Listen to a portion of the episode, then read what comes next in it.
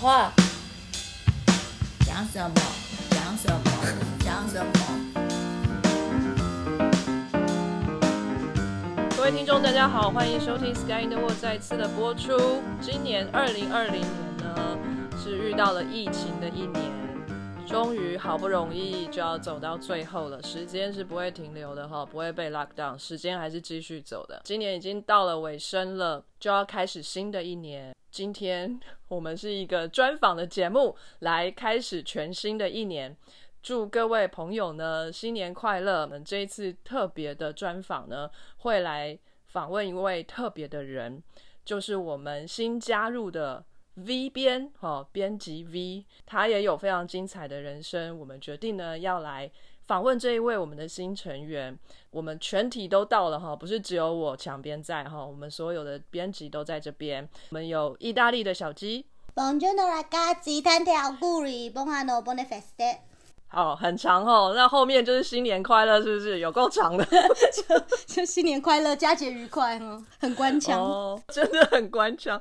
OK，好，然后我们有法国的豆豆，Bonjour tout le monde, bonne année à tous. Je vous souhaite un très bon euh, année 2021. 更我长、欸，觉得这个更长啊。等一下，那我这边整个就短了。没有，你是德国人嘛？德国人本来就很精简，你们不搞这一套的。那 V 边先好了。O, hał. Um, zdravstvuyte, dobry wieczór, s- Nowy Godom. 哎，这也蛮短的啊。对啊，就是大家好，晚安，新年快乐，就这样。好，那德国的 CS，Guten Tag, Leute. 嗯，Guten Neujahr。结束了，真的很短。就跟你们说很短吧。而且我觉得你们的新年听起来很不快乐，感觉疫情会再持续一年的那种心理。现在是有点惨，没错。是说我们好像都把健身哥给忘到旁边去了。那他放假放的很爽啊。有人要帮健身哥问好吗？他回来自己讲啊。等他自己回来补讲好了。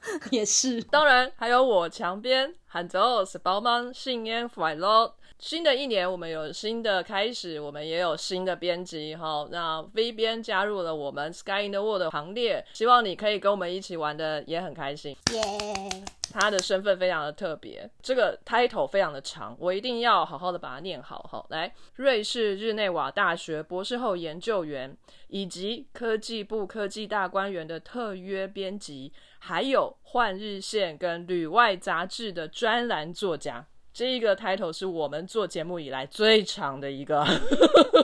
是吗？超厉害啊！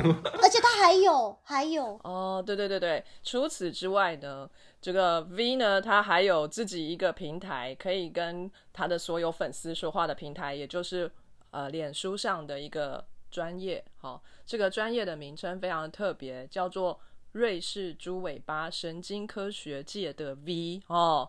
它是神经科学界的 V 哦，不是别的地方的 V 哦，只有这个，只此一家，别无分号。是因为太太多地方都有 V，不是 V for Vendetta。不是 V 怪客。哎、你要不要解释那个猪尾巴？对，我也觉得好像这是是蛮大的问题，因为大家都会叫我猪尾巴，可是对啊就是不是猪尾巴是 Geneva 的意思。我跟瑞士朋友把瑞士当成一只猪，就是它这个的国土形状就是像一只猪，然后它的鼻子在东边，所以瑞哦日内瓦就是在它的尾巴的尖端，所以瑞士猪尾巴就是 Geneva 的意思。然后神经科学界的 V 就是 neuroscience 的 V，然后这个 V 就是我的名字，我的俄文名字就是 Vazimir Vasiliev，所以就是 V 开头的。哇塞！啊，谈谈你的二名字可以再讲一次吗？好长哦。就是 Vaziviev Vasiliev，对不对？就是很菜奇阿米亚，我决定还是叫 V 就好。对对对，是对大家叫 V 就可以了。我觉得有那种神经毒素的感觉。其实 V 并不是第一次在我们的节目里面现身哈，上一次呢，我们博后的闲聊当中呢，V 也有参与我们的这个节目的录制，但是当时呢，并没有对他介绍太多，因为他经验太丰富了。对，实在是没有办法短时间内让大家可以了解这个这个丰富的灵魂哈。那我们今天呢，这完整的时间就都留给你了。好，V 跟大家稍微介绍一下你自己好了。V 现在是在瑞士日内瓦从事博后的工作嘛，但是博后呢所做的研究呃百百种嘛，那可以跟我们稍微介绍一下你现在研究的主题是什么吗？好，其实这个嗯，我没有打草稿，所以我就尽量。我自己个人的 project 其实是想要了解这个触觉与听觉都共享的这个震动知觉的现象，呃，是怎么在大脑中被用同一个方式处理的。所以就是嗯，我技术上我常常使用就是细胞层级的功能性造影与电生理，但是最终目标就是要寻找这个神经的算则和机制，怎么来让我们大脑可以感知到。呃，震动的讯息，像我们所听到的声音讯讯号，这全部都是靠空气的震动。触觉上的震动就是来自物体表面的震动。所以我们想真正了解这个现象，并且能应用在未来的呃脑机界面或者其他的知觉替代，将这些讯号直接输入脑中或者各式各样的应用。嗯，就是知觉的替代。超讲脑机耶。对啊，好多专有名词哦。我这边想问一下哦，这个 project 主要是要用触觉来代替听觉，这样子的意思吗？对，这是一个大方向，但是当然我们最终目标是要了解我们的大脑是怎么样知觉这个振动讯息。当我们真正了解这个呃 basic knowledge 之后，我们可以应用在很多不同层面。例如将听觉讯号转换到触觉方面，然后直接输入大脑当中，或者我们也可以在神经系统的各个阶段将这个讯息输入呃神经系系统，包括在呃周边啊或者脑干、脊髓各个区域都是有办法真正理解怎么将这样的讯号精准的传递到大脑里面。OK，我这样问的原因是呢，我们在节目里面曾经有提过一个，是现在叫做毒品吧，LSD，就是。曾经有人就是服用 LSD 之后呢，他听到音乐等于看到了一幅画，或是看到东西，他反而听见音乐，就是这种呃知觉的有点 crossover。是是是，其实这跟这个有有什么相关吗？感觉好像有点像。而其实各种知觉都有他们同源的部分，然后在大脑皮质上其实没有距离，非常非常遥远。所以呃，这个我觉得这个过去我在课堂上学到应该是。大脑皮质的现象跟周边比较没有关系，有听过这样案例，就是共感在一般就是不用药的人身上也是可能会产生的，就是比较稀少而已。是哦，那天生就会这样吗？随时都这样？对，是看到 L 会想到红色，或者就是看到一个字母会感受到一种味道。好像在环宇搜奇里面有看过这样的人。我自己的话是听到音乐常常会想到一片记忆，但我不知道这在其他人身上是什么感觉。那这个研究做出来，就是到最终你们。End point 是什么？它会运用在临床上面吗？这个是超出我博后可以做的东西，所以老板是有这个目标，但是我自己的目标是真的理解，就是神经讯号怎么在各个不同的阶段被重组。所以你老板的最终目标是什么？你知道吗？还是大概知道，因为这，就是一些 grant 上面的花言巧语嘛，就是 所以他们现在就是跟一些听觉障碍的组织合作，将触觉讯号放在他们的皮肤上面。呃，目前是将听觉讯号转成触觉讯号，然后看他们的分辨能力，然后还有他们可以从有限的通道中获取多少讯息。这是在就是人类心理物理学方面的研究，但是我们接下来会做一些比较侵入性的刺激，看有没有办法直接。就是把这些讯号直接打到神神经之中，就是比较长远，然后老板比较着重面向，然后整整体上就是希望可以帮助知觉失调的人，就是有些是听觉障碍是比较常见，然后触觉障碍也是可以用这种方法得到帮助。有人有触觉障碍哦？呃，触觉障碍确实是比较少的，因为就是皮肤感官非常大，而且很多不同的受气，常会听到说有些人没有办法感受到冷或者温热。但是就是不会同时失去所有的物理感觉，知道有人会感受不到痛，手指头断掉了都不知道这样之类的。对，这也是。或是有没有可能是摸一个粗粗的东西，然后说：“哎，这个很光滑。”是是，也是有的。指鹿为马，就是其实就是在骗人。因为其实最近有这样的说法，就是一些我们所平常熟知的一些，比如说雅斯伯症候群，他们的。他们的触觉也是会有一些变化的，因为毕竟那个主要基因会影响到就是一些 receptor 的的表现。好像听说就是这个慢速轻微振动的这个 channel 会变弱，所以他们会比较没有办法感觉到特定的纹路，就是只要他们手指划过一个表面上的时候，他们会比较没有办法侦测到。但像这个就是没有直接影响到生活，大家也嗯不会特别看到。就我一直想歪嘞，你是听到震动就想歪吗？对我都在做震动，可是这个很是很高频的震动。有人的皮肤会比较敏感，有人皮肤就会比较不敏感嘛，对不对？是，刚刚说雅斯伯格症的人可能会对一些触觉比较迟钝，但相对的，一定有人也是特别的敏感。然后我就在想说，全身都很敏感的时候会是什么样子？很可怕。也可以，我们要用这种，我们要很正面的看待，我们是想要帮助，比如说性功能障碍的人，让他们变得很敏感小感。鸡是直接切入主题吗？我们用专业的态度来看这件事情，专业。完全没有保留，没有 sensor，没有 B 呃，好哦，好酷哦！这个研究感觉就很前瞻性，就是可能在老娘这辈子都看不到它实现。你觉得呢？就是你你对这个研究的脐橙，我觉得应该会吧。其实我们是比听觉部分的研究稍微晚起步了，但是我觉得应该四五年内可以追上。听觉已经行之有年，可以在病就是病人的耳瓜中植入这些刺激器，然后让法细胞退化的听障可以接受到蛮多讯息的。所以我觉得我们也是可以从那方面进展。或者说，如果机制一样的话，可能就直接转换过来。那我们也是这样期望，可是，在大脑目前皮质方面的机制可能类似，可是，在周边是非常不同的，所以这才是我现在主要想要理解的问题，就是受泄方面，耳刮和皮肤有非常不同的逻辑来处理这个讯号，但是他们到皮质都变成类似的讯号，就是我们想要从中理解的。那个脑部，例如说听觉啊，然后触觉的位置是非常不一样的。没错，所以那所以就是同样讯号，如果传给触觉的地方，或是传给听觉的地方，这样子会产生不一样的结果吗？呃，在皮质方面，他们的处理的逻辑是很类似的，所以假如听觉皮质的讯号直接传到触觉皮质的话，就是没有什么问题。假如是这两个皮质之间的转换，可是假如是要从周边神经系统把这个讯息呃传到另外一个方面的话，可能就会出现问题。所以这是一个传递的问题，还是讯息处理的问题？是讯息处理的问题，神经经有不同的连接，可以产生非常不同的结果，就是神经网络将讯号转换的的关键。听起来很悬，对，突然发现除了免疫之外，还有一个很玄的科学叫神经科学。好哦，对，应该是应该是没有就是很好的具象化，要不然应该是没有这么悬啦。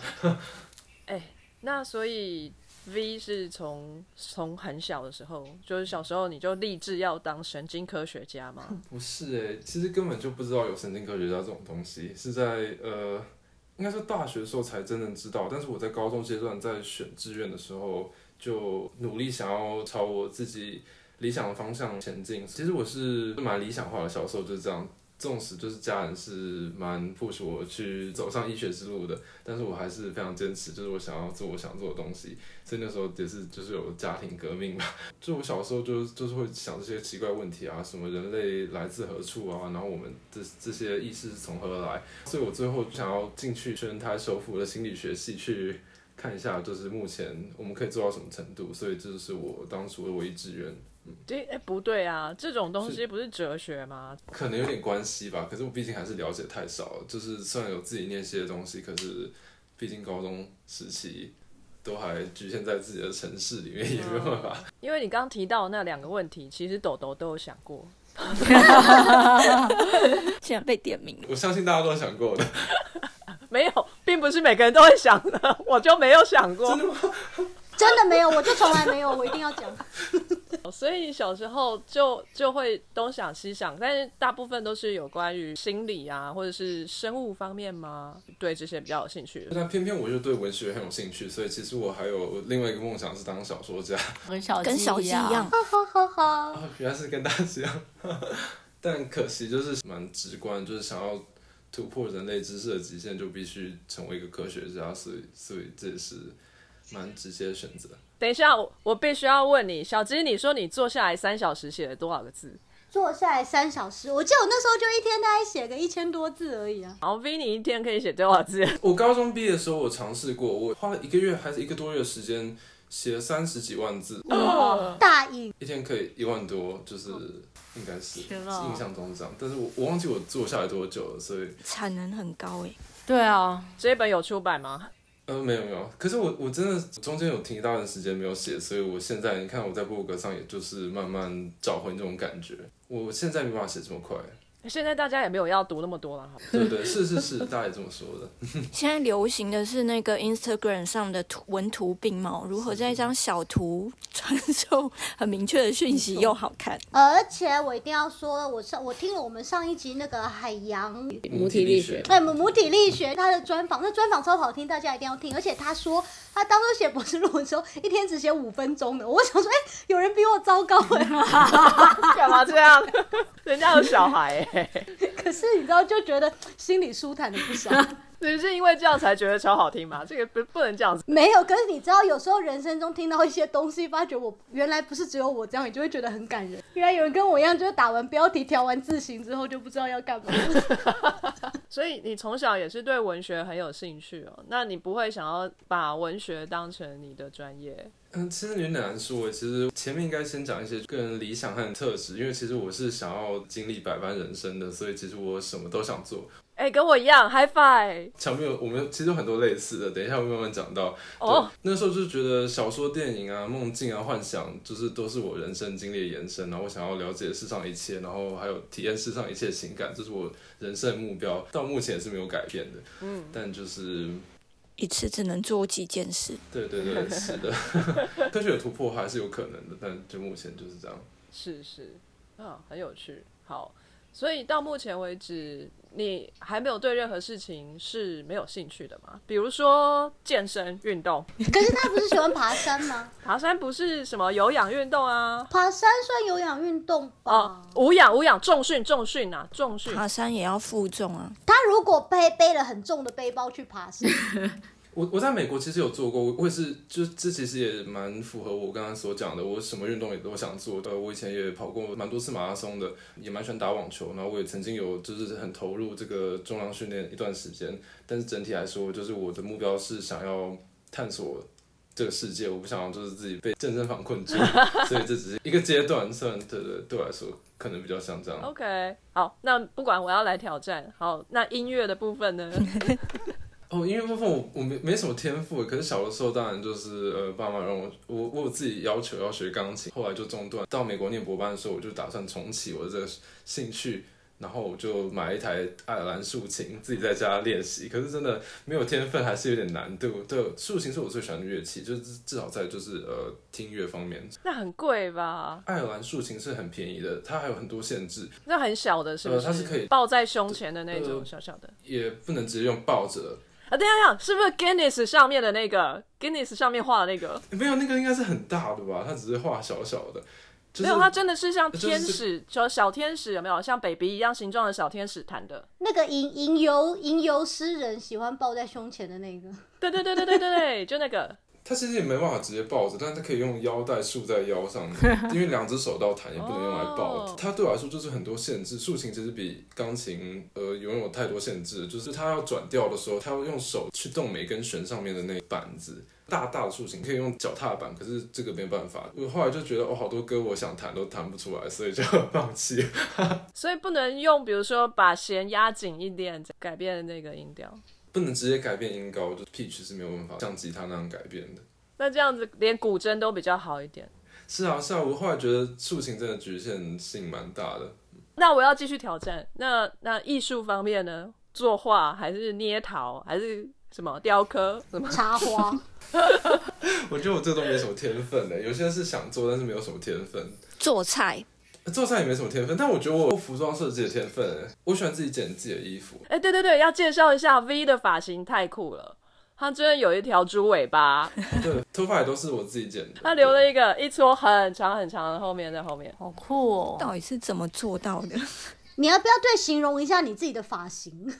因为我第一次看到他那个背后那张照片的时候，我没有注意到那个是他的头发，我以为他披了一个披肩。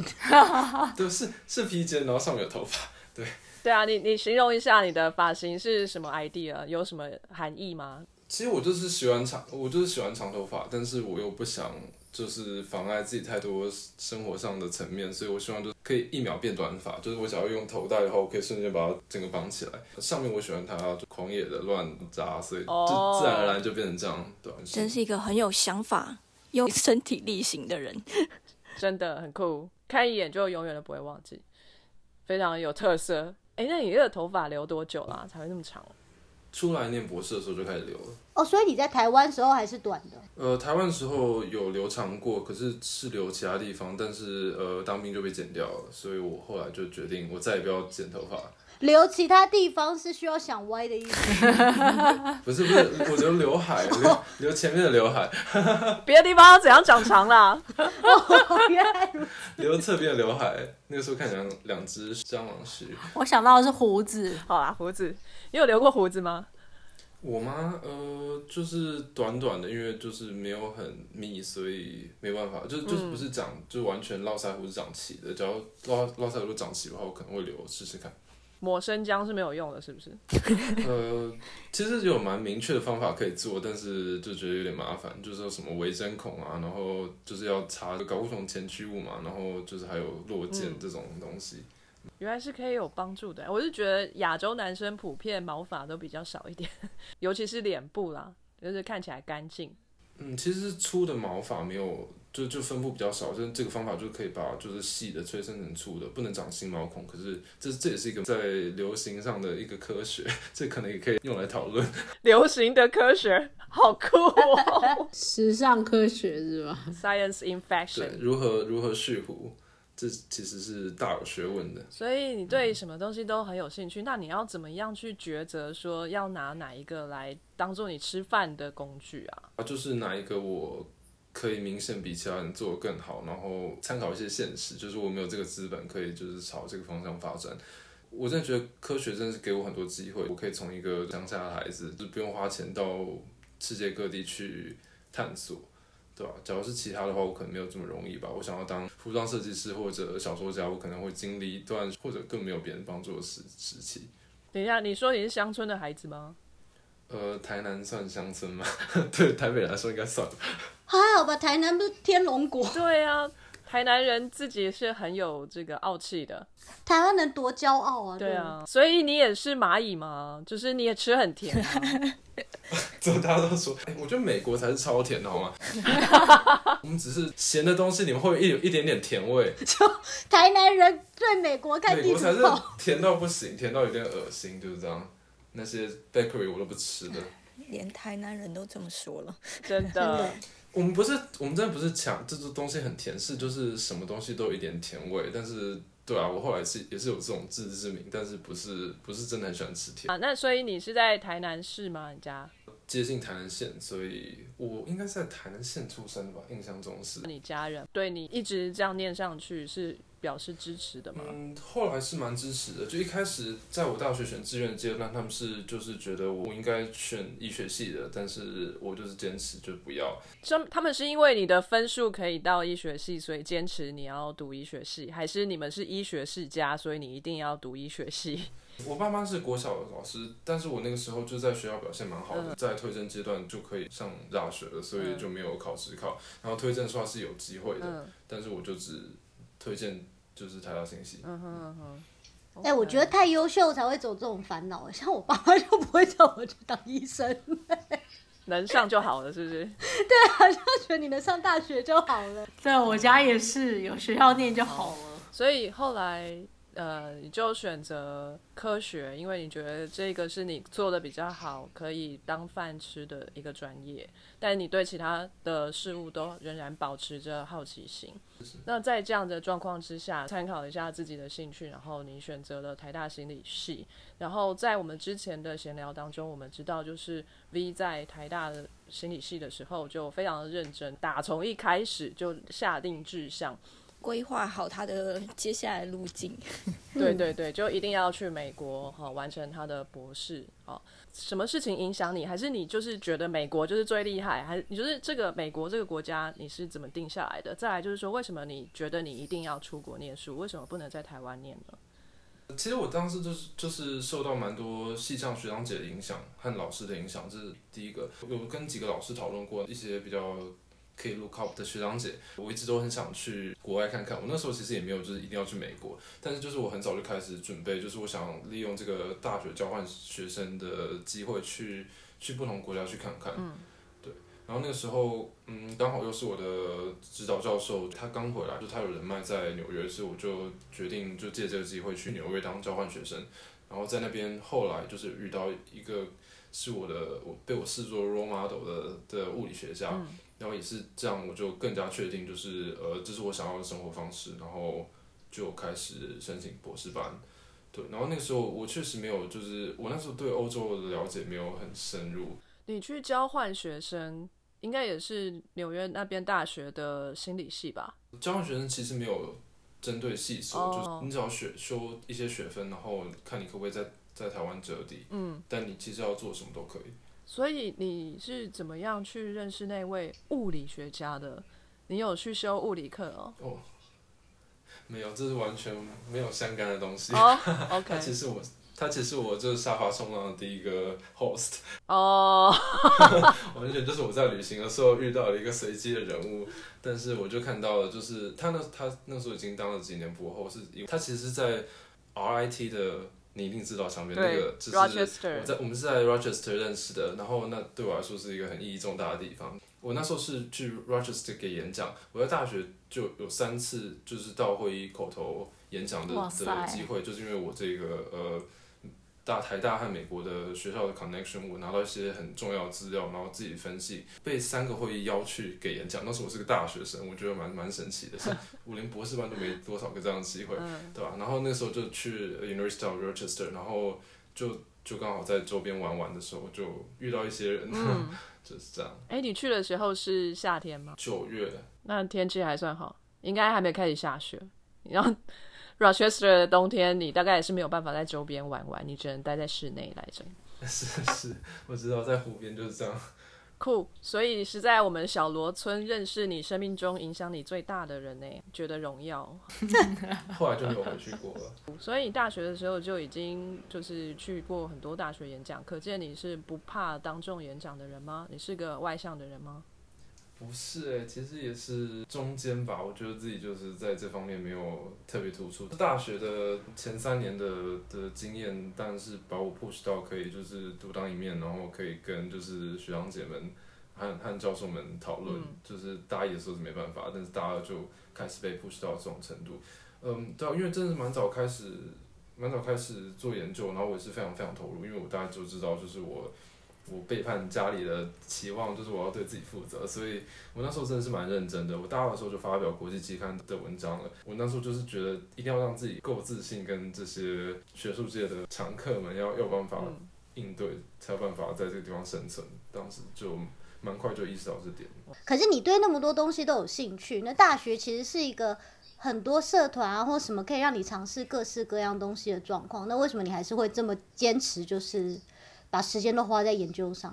这这些地方也是就是蛮多矛盾的。我就是觉得，假如我不这么做的话，我没有办法做到最好，所以我就必须牺牲掉，其实我也蛮想做的事情。我大一上其实还是有尝试一些不同的东西，我加入学校田径队，然后也有参与一些社团。可是我马上意识到这些是就是达达到我潜能的阻碍，所以就必须牺牲一些。这个风气在台大是不是很盛啊？到现在还是这样子吗？来来来来台大，去去去去美国。不，其实不是欸，我们后来我们这一届大大学这这一届大概就有三四个去国外进修，现在想不起来有谁念博士欸，然后我是唯一还在就是走在学术道路上，这样就是至少我们这一届心理系，大家也知道这不是一条好走路。通常通常去国外是把国外当成跳板，就是念个硕士就可以融入当当地的生活，然后可以找到好的工作。去赚大钱。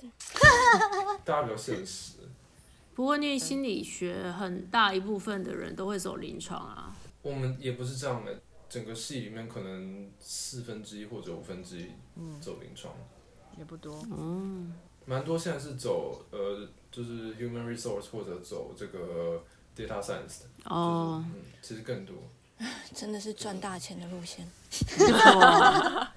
赚的好方向。你其实，在同才当中是蛮奇怪的，你又一天到晚都在实验室里头，可能跟其他的朋友就很少有接触，是不是？就所以变成边缘人这样。对，真的边缘人。那你会觉得有压力吗？还是你觉得你正在做可控制的事情，所以你 OK。是啊，我其实也没有就是需要跟一大群人混在一起，就是这可能跟我性格有也是有关系的。可是我有很多很稳定、很强的 connection 嘛，这对我来说比较重要。我在各个实验室和各个领域流浪的时候，都有交到很好的朋友，所以这对我来说比较重要。嗯哼，好，我刚刚有点好奇，就是你跟那位物理学家，呃，中间到底发生了什么惊人的化学变化？怎么会呃给你这么大的一个改变？不只是他是刚好是俄国人嘛，就是你小时候也是对俄国文学很有兴趣，然后就是都是一切觉得很碰巧之外，他给了你什么样的启示？其实现在有点难说清，但是我我我当然只有回去重想过，但是其实就是他的生活方式，就是和这个可以把就是呃科学和他自己呃个人想追求目标合在一起的这个这个整体的形象，就是让我觉得就是我以后想做的事情。那什么用物理学来养熊吗？啊，不是不是不是，是他就是他可以就是很自在的在全世界各地收集 data，带着这份 data 在各地分析，展现给不同的机构。这其实后来我也知道，不是每个 scientist 都可以这样做，的但是就是我当时就是看到说，可以在世界各地旅行，然后被受邀到各个地方，然后他的工作是这么有弹性，然后他他也是具有这么这么大的热情，所以我就是这嗯整体对我来说，就是我觉得呃蛮吸引人的。哦，所以你不会觉得这是因为领域的不同哦？当初没有想的这么仔细，我觉得，我觉得我想做的东西似乎也可以这样子。哦哦，好哦酷。我很好奇，就是他可以到处旅行，那他是有家庭吗？他是带着家庭到处去吗？还是就是不是不是，他就是自己一个人，他对自己的就是 description 也是 self sufficient。一个人就够了。对，大家听专访有没有发觉，很多人当上科学家，倒是为了可以拿工作钱到处旅行。对，这是蛮蛮明显的，对。要不然还有什么动力可言呢？真的，所以那些很多人就是现在想要当未来文青啊，什么想到处旅行啊。我跟你讲，当科学家才是王道。这也不是每个人啊。可以稍微请教一下你在大学的时候参与的研究是哪些吗？大大略讲一下就好。可能要看一下我的 CV，这真的太久远了。你也才二零一三年不是吗？不是久远，是太多。一开始是去中研院做这个巴金森氏症的东西，后来又跑去做神经痛的模型，这也是我就是后来发表一篇小文章的东西。然后接下来就跑去做灵长类的视觉电生理，嗯，应该大方向是这样。哦、o k 所以你说发国际期刊的是那个神经痛，对，其实就是触觉的东西，跟我现在做的还其实有点类似，都哦对在做一些周边神经神经的东西，所以所以就就蛮神奇的，就是多年前的经验，其实就是帮助到我的博后，是嗯嗯，特别。我们上一次的闲聊当中也大概有讲了一下你遇到了什么事情哈，没有听到的听众请回去听我们的闲聊哈。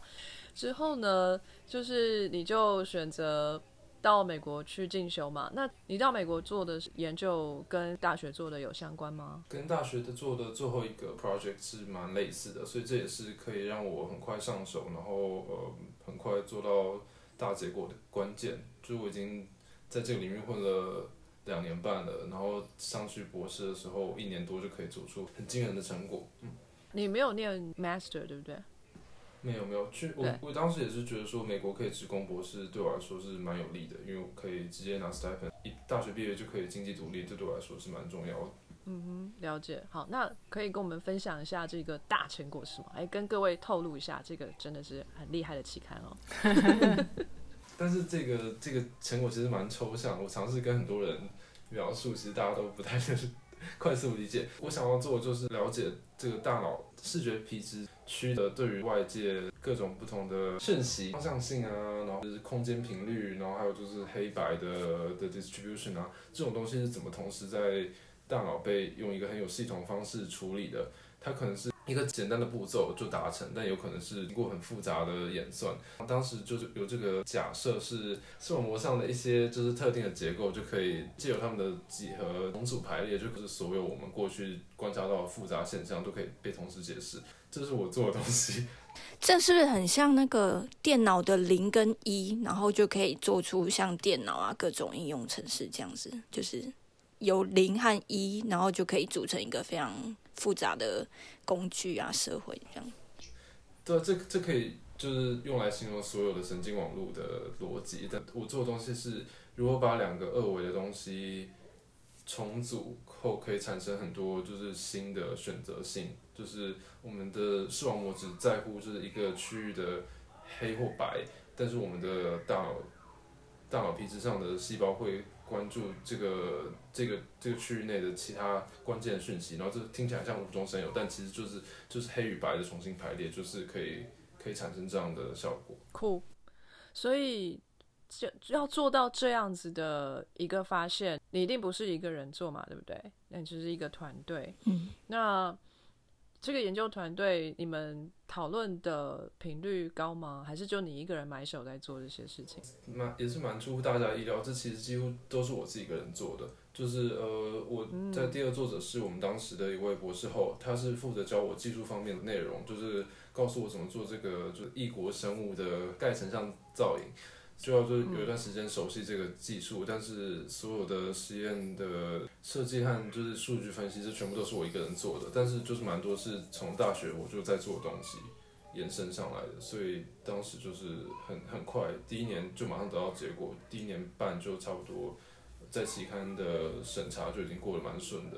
第二年博博士班第二年还没结束就发表了，哇，好快，好厉害啊！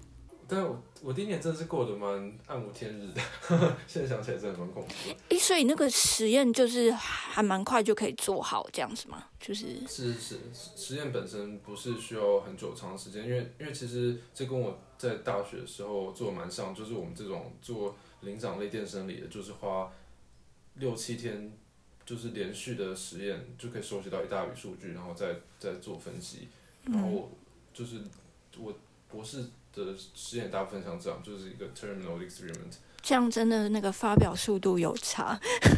嗯，我们光做一个细胞实验还要重复三次，然后你可能还会失败好几次，这样就是可能好几个月、半年、一年就过了。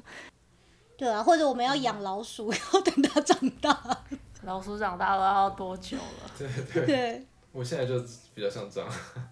这个题目是你当初自己提的吗？还是那边老师给对，是我是我自己提的，你自己提的。是我后来觉得我的我的博士做的比博后更像博后，对啊。我现在觉得我在念第二个博士，美国博士前两年不是休课嘛，所以你是从休课的时候就一直在重心放在做实验上。是是，我一开始就知道那休课没有代表什么，就是对，没错，就是混 世我我休我休课常常都不小心睡着，对，太累了其。实那课大学都修过了啊。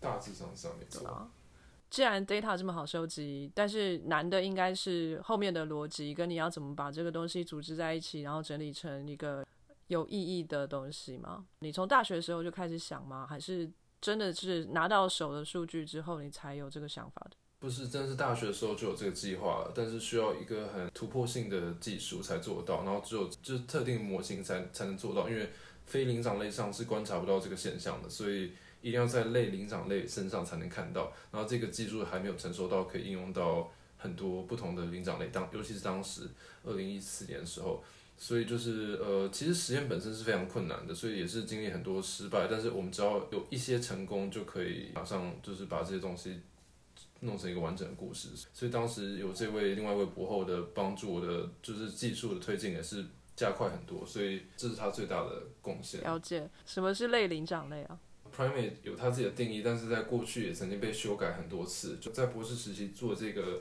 呃 animal model 叫做树群 tree 树，它是过去曾被归在灵长类里面，但后来就是一些改变，后来又把它踢出去了。所以它是一个很介于松鼠和猴子或狐猴之间的这个过渡的生物。当 tree 树可以 Google 一下，它在东南亚一种长得真的比较像松鼠，然后鼻子是尖的生物，啊就是蛮特别的。耳朵和手指都比较像猴子。耳朵和手指像猴子，但是尾巴像松鼠的生物，觉得很酷。我们在讲中国的神兽吗？就 是麒麟。所以，那你这样的发现，就是你说是在类灵长类上面发现，我可以推论说，所以代表在灵长类身上也可以看到同样的现象吗？是我们灵长类的结果，就是另外一个实验室用电生理的方式，呃，支持没有直接用造影方式看到，但是就是结论是蛮像的。OK，你如果这么快就就是拿到 data，然后这么快就有发表，所以其实你一开始的理论你就已经建构的非常的完整了吧？你等于是你几乎都已经知道它应该就是这个样子，你只差 data 来 support 你。其实还是有就是意外。其实我第一次看到 data 的时候，觉得怎么可能是这样？我就跟其他人抱怨。后来又觉得，假如是这样的话，那我应该就是要发 nature 了。就是那个时候就是这样想的，也不是完全是预期的。其实蛮多也是看到 data 才这个理理论才开始成型。但是呃，大方向还是类似嗯。哎，你在美国是在哪一个学校？我在呃 Max Planck Florida Institute 是就是佛罗里达的第一间就是马克思普朗克这个德国的研究机构，在美洲设立的研究所。在那边你会感受到种族歧视吗？没有哎、我在大学交换的时候在纽约，其实，在街街道上就是曾经有发生过一些就是比较类似的经验。可是这个佛罗里达其实我们是在一个很白、很高贵的社区里面，所以 就没有这个问题。哦、r e a l l y 我以为很白、很高贵的社区会背地里歧视你。通常是工作被抢，或者他们有受到一些刺激，才会开始歧视别人。我我以前在纽约的时候遇到的是，反正是比较比较社经地位比较低下的白人才会、才哦会就是有种族歧视的现象。我这么问是因为呃，那你这么快就有一个很好的发表，那是不是你在这个 institute 的这个地位就突然跃升了？是不是有有没有这种感觉？呃，可能就大家会就是比较愿意跟我合作吧，就这样。所以是有的。我在国外的时候，虽然虽然没有直接受到很严重的歧视和压迫，但是我觉得还蛮特别，就自己一直处于在一个就是既得利益者和压迫者之间的地位，就是不仅不仅在人种啊、性别啊、性别的性格啊，就是呃性别气息是这样讲的嘛，社会与经济状态或者甚至国籍都不是一个，就是一个不上不下的地方，所以就是可以感受两边的感受。就是可以同时看到不同面。是啊，是啊，其实也是一个优势。后来想一想，后来还是有一些改变，就是我想要就是尽早达成财务自由。哎，这好像又超展开了。呃，因为我蛮喜欢就是移动啊，然后就是我的生活就是非常极简，所以我不太会有什么挂虑，然后所以才这样从美洲首都。迈阿密移动到联合国欧洲总部日内瓦，然后还是就是继续寻觅下一个目标，所以就是呃，其实我在我就是没有什么是太多的的的苦涩可以分享，蛮奇怪的。我很好奇，你要怎么样达到财务自由？如果说你一直全力都在研究上面的话，其实我之前写一篇文章，后来大家也跟我讲说，你怎么可能财务达成财务自由，你就是个博后。但是其实当物欲很低，还有就是呃生活非常极简的时候，然后投资，对，对对，但是最主要还是看你的生活需要。假如你的生活需要真的非常低，然后你又有一块田可以养活自己的话，根本就是现在就可以财务自由，基基本上就是这样。可是你明显就不是这样的人啊！你还要旅行，旅行需要旅费的、啊。但其实我真的到，我觉得到一个阶段就不需要再旅行了，就是我可以在网络世界，或者就是我已经我已经开始应该要看一些比较内部的东西，因为我就是外界的事情都已经看遍了。所以你真的有一天会真的宅到连房间都不用出去啊？对啊，对啊，我觉得我现在就其实就有这种潜力。我我就是隔离的时候我就很忙啊，然后就是网络上有很多东西我都想学，我不需要出门，我也是就是不断的学习新知和看新的风景，所以其实也是有这么一一种可能的。诶，这样你家人都不会有意见吗？感觉你的这些态度就是依然的叛逆。是不是，就是你的 self sufficient 嘛，对不对？就是你一切的思考都围绕在你个人，嗯，是的。可是你没有考虑到你的家人或是关心你的人们。后来我是慢慢觉得，其实有可能并存的，就是我可以给予家人一点 attention，我也可以住在附近，然后照顾他们，但同时我把一些时间是绝对与他们区隔的，然后我可以做自己的事，其实还是有可能的。我现在觉得物理条件没有这么这么这么对我来说没有这么重要，我不一定要住在国外，我不一定要每次都是到很远的地方旅行，我也可以就是 base 在我家，然后做我想做的事情。但是我是没有办法，就是妥协一些蛮会影响到我想做的事情的的的东西，所以不可能就是我爸妈要我结婚我就结婚，这是不可能事。所以你们之间的冲突你是怎么样解决的？呃，其实后来我爸妈也理解了，而且在我在美国就是都没有回去的那六年之中，就是可能他们也 有态度上的转变。看开了。对，差不多。这个是要怎么理解啊？你就说真话吗？就刚刚这一套跟他们说，他们可以理解。呃，就是说，就是呃，这样对我们都是最好的、啊。他们他们也想对我好。我觉得他们要理解那是他们那边的事情，而不是我们要怎么去说服他。我是这么觉得。因为有人会，呃，为了要让他们可以理解，而去改变自己的说法，或者就说另外一套，但是达成一样的目的。但我就觉得那个的效益其实是不高的，我自己是这么认为。因为你不管再怎么做，其实要不要理解是他们自己的选择，要不要改变想法是他们要去改变，就是对，不会因为你特别讲了哪一句话就真的这么碰，然后他们突然什么都懂了。也是，当他们拒绝听的时候，说什么都没用。嗯，所以 V，你有兄弟姐妹吗？想说还是他们有其他重心可以去 分散注意力。对啊，我有个弟弟，而且我们非常要好。那他也跟你一样吗？还是他是比较传统？他有跟我很相似的点，但是也有就是完全相反的地方。他是比较像创业，然后但是还是很有理想的一个人。对，所以这是一篇对你来说非常重要的发表后，那你博士后来还有再继续发表吗？有后来发表一篇，呃，也是蛮就是 high impact 的，但是我最后的这一篇博士的论文的最后一篇章，嗯原本是要发表出来的，最后没有发表成功，就是、呃有各式各样的因素。其实，在 Nature 也是 review 过第一轮的，但就后来呃目前被后在老板那里，哎、就我觉得好像蛮多人蛮多也是这样的，对，反正就是目前还是一个不太确定未来会怎么样的情况。哦，嗯中间有什么原因吗？我毕业的时候，他其实文章差不多完成了，但是因为我就开始四处旅行，而且我没办没有办法继续回到美国了，所以后来有一些要补 data 或什么的，嗯哼，最后其实就没办法做了。对嗯对，OK，应该有技术员什么的可以帮你吧？其实有点难度，因为我做的东西真的是需要全力投注，然后呃成功率又蛮低的，嗯所以老板有在想就是要 hire 新的人，但是这个就是一个从头来的概念。嗯所以技术上也是很难达到就对了，不是说做完实验收资料，然后你到处旅行的时候可以分析一下什么之类的。因为我们有尝试过，但是真的是很困难。哦，我觉得有时候这场就是在做它这过程有你自己累积的 know how，它并不一定说是什么秘诀，所以不是随便一个来马上就可以上手。因为我自己之前的那个也是这样，哎，那可是这样子 V 你就没有办法实现像俄罗斯博后那样，就是带着 data 到处旅行。对，其实没有没有完全实现，但是就是可以 compromise。对，哦我其实还真的就是去了蛮多地方的，但就是要一段时间密集工作，然后放一段比较长的假，然后一段时间密集工作。我后来就变成比较像这样，OK，在我博士的期间，但是博后和未来其实还有不同的可能性嗯哼。存在。其实，在欧洲吧也比较像这样子，哎，就是夏天大概大家都会放假吧，基本上都找不到人啊。但其他时间大家都还蛮认真地工作的。我以前在西雅图有个同事，他一年就是他九个月工作超认真，每天就是大概八九点都还在办公室，然后接下来他有三个月他就是完全消失放假。请问他的职称是什么？他就是那个研究员，他是正式的 faculty，他们允许这个样子哦。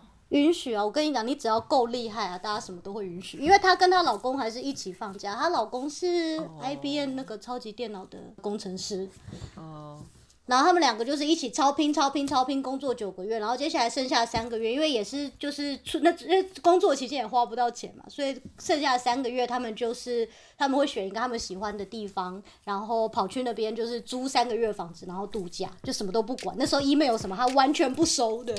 搞不好他们那三个月是斜杠去 当布洛克吧，也可以，就一年出没三个月的部落客。三个月录满一整年的。之类的、啊。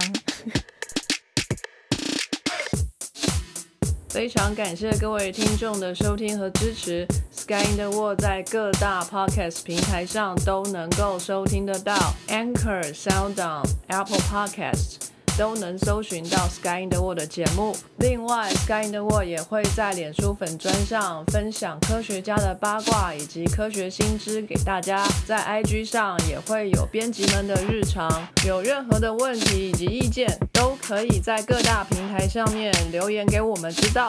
我们将竭尽全力为您寻找答案。欢迎追踪分享 Sky in the World，让更多人知道有趣的科学哦。